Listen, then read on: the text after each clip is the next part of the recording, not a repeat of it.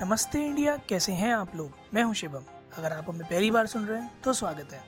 इस शो पर हम बात करते हैं हर उस खबर की जो इम्पैक्ट करती है आपकी और हमारी लाइफ। तो सब्सक्राइब का बटन दबाना ना भूलें और जुड़े रहें हमारे साथ हर रात 10:30 बजे नमस्ते इंडिया में। जितने भी लोग आपके जो दोस्त यार हों या आपके परिजन हों या आपकी गर्लफ्रेंड हों या आपके बॉयफ्रेंड हों, जो बहुत समय से पिछले 18 से 24 महीनों से वेट अगर कर रहे थे कि जो इंडिया के उनके वीज़ाज़ हैं, चाहे वो पेपर वीज़ाज़ हैं, चाहे ई वीज़ाज़ हैं, टूरिस्ट वीज़ाज़ हैं या रेगुलर वीज़ाज़ हैं, जिस भी कारण अगर वो नहीं आ पा रहे थे हिंदुस्तान आपसे मिलने, आपसे बातें करने, आपके साथ घूमने, तो अब उन्हें एक अच्छी खबर आज टेलीफोन कर सुना दीजिएगा आप लोग या व्हाट्सएप वीडियो कॉल कर के जितने भी ई वीज़ाज़ और टूरिस्ट वीज़ाज़ थे पेपर वाले, उन सब पर रेस्टोरेशन आज इंडियन गवर्नमेंट ने कर दिया है। इफेक्टिव फ्रॉम टुडे ऑनवर्ड्स जितने भी 5 ईयर या 10 ईयर इशूड ई वीज़ाज या रेगुलर पेपर वीज़ाज थे ऑफ टोटल 156 कंट्रीज़, उसे आज रीस्टोर कर दिया गया है। तकरीबन मार्च 2020 से जो ई वीज़ाज थे वो सस्पेंडेड थे।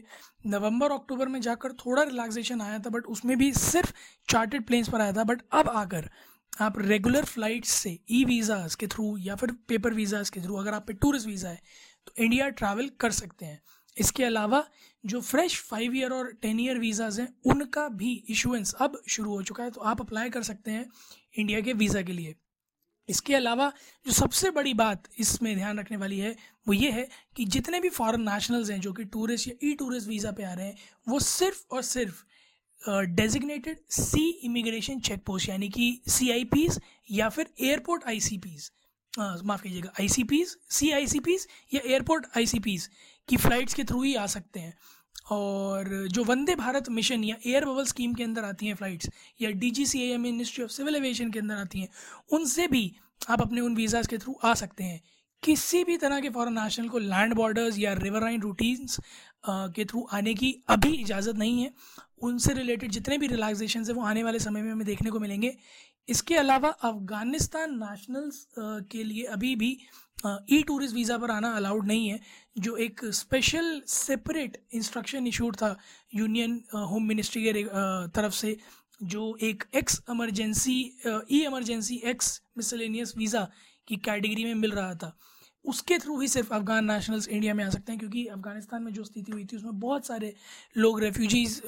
बनकर दूसरी कंट्रीज़ में शरण लेने की कोशिश कर रहे थे, कैसे न कैसे बस सर्वाइवल की वजह से।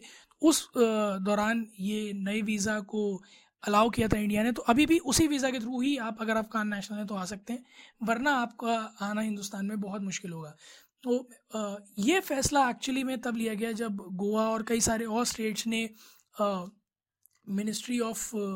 हेल्थ एंड वेलफेयर को, होम अफेयर्स को, माफ़ कीजिएगा, एक चिट्ठी लिखी कि जो ट्रैवल और टूरिज़म है वो काफ़ी बुरी तरह से इम्पैक्टेड है, और अब क्योंकि number of COVID-19 cases per day average जो है वो 3,000 से कम है इंडिया में, तो समय आ गया है कि इस तरह के रिलैक्सेशंस किए जाएं ताकि टूरिज़म एक बार फिर से प्रमोट हो सके इंडिया में। और